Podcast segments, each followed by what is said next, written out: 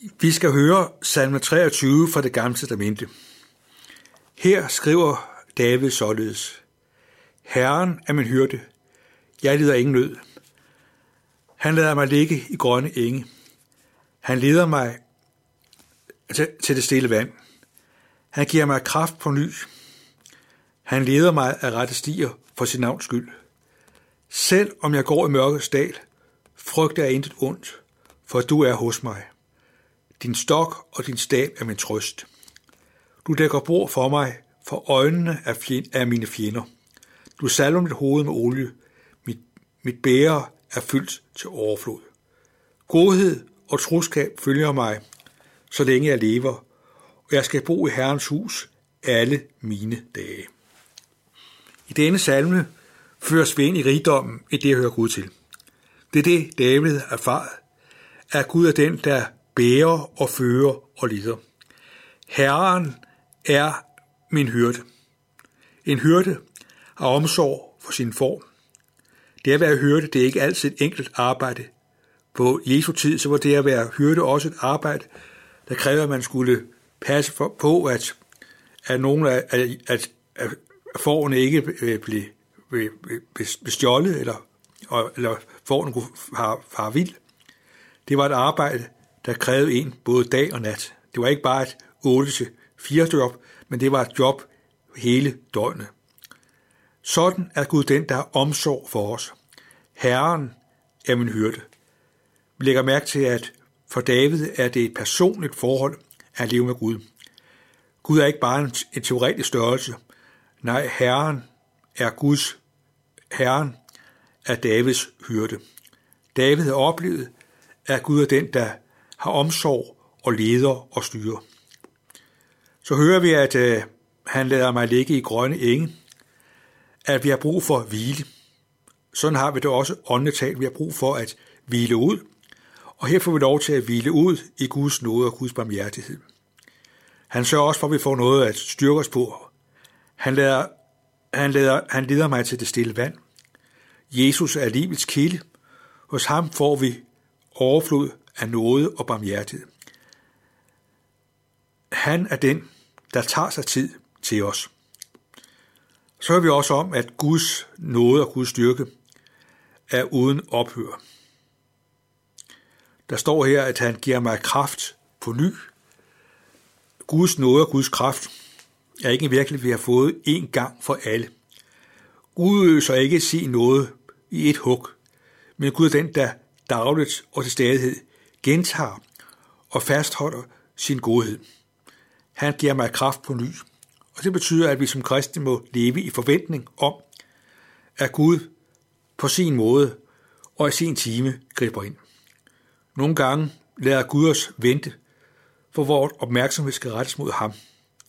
Det at leve i forventning er med til at skabe en stillhed og et opmærksomhed på, at det er Gud, der leder og styrer. Vi kan godt opleve, at livet er svært. Hvem af os kommer igennem livet, uden at der er noget, der er uoverskueligt? Og der hører vi, at Gud han leder mig af ret stier. Og det betyder, at Gud altså er med, også når det ser sort ud, når det er svært, og når vi ikke rigtig kan overskue det. Det er vi ikke overladt til os selv. Der er Gud den, der leder af rette stier. Og det betyder ikke, at stierne altid er nemme. Det betyder, at selvom øh, vi går i Guds spor, så er det en ret sti. For Gud er den, der har overblikket. Han bevarer opmærksomhed under alle forhold. Og han gør det for sit navns skyld. Det er jo fantastisk godt at finde hvile i, at vi, under Guds, at vi, under Guds, vi er under Guds varetægt, fordi Gud er Gud. Fordi Gud står inde, for han er Herren. Han er den, der griber ind i sin nåde og sin barmhjertighed. Og så nævner David også det, som er frygteligt. Jeg går ind i mørkets dal. Øh, der er noget, der kan være så svært og overskueligt, så vi ikke ser noget håb, så vi ikke ser noget lys. I den sammenhæng, der er David erfaret, at Gud gør den afgørende forskel. Jeg frygter intet ondt. David siger ikke, at han bliver fri for vanskeligheder og kriser, men han frygter intet ondt, fordi Gud er med. Når vi taler om Guds nåde, så har vi tit også med rette fokus på, at Gud bevarer os fra det onde på den ene og den anden måde. Men virkeligheden i Guds nåde er jo også, at han bevarer os i det onde, og lader os erfare det, som er svært og det, som er ondt, hvor Gud er den, der er med og bærer os. Du er hos mig. Læg mærke til, at der står ikke, at Gud skal komme til David, men David beskriver den reelle virkelighed. Du er hos mig. Gud er den, som er os nær. Han kommer ikke til os, det gør han nok også, men forudsætningen er også, at han er hos os. Din stok og din stav er min trøst. Gud er den, der guider os i livet med omsorg og godhed. Så står der, at du dækker bord for mig for øjnene af dine fjender. Har lagt mærke til, når du bliver, øh, bliver inviteret til et måltid, så har du ikke oplevet, at verden præsenterede det fine mad og noget god drikke, og sagde, her må du se. Men verden har selvfølgelig sagt, det her må du nyde. Tag for dig af retterne. Drik og nyd måltid. Sådan er Gud den, der ikke udstiller sin nåde, sin barmhjertighed, bare for at vi skal se det og ikke have del i det. Men Gud viser sin nåde og barmhjertighed, for at vi skal overøses af den. Og læg mærke til, for øjnene af mine fjender. Altså, der var altså noget, der var svært i Davids liv. Øh, I det, der var svært, greb Gud ind. Det, der var vanskeligt, kunne ikke øh, tage Guds nåde væk. Du salver mit hoved med olie. Olie er udtryk for velsignelse. Gud er den, der salver. I Mellemøsten, der kan det blive rigtig varmt, og der har man brug for salve, fordi det giver en, en, en friskhed og en styrke. Gud salver os med sin nåde. Mit bære er fyldt til overflod. Sådan er det at leve under Guds nåde. At Gud lader vores liv blive fyldt. Vort bære er fyldt til overflod. Ikke bare til, ikke bare til kanten, men i overflod. Vi, vi betragter livet som et bære. Gud er den, der bevarer vores liv og lader det fyldes med sin godhed og sin nåde. Fyldt til overflod. Så står der, at godhed og troskab følger mig. Læg mærke til, at det er ikke David, der ligger vandret i luften, for at Guds godhed og Guds troskab kan føres ind i Davids liv. Det er omvendt.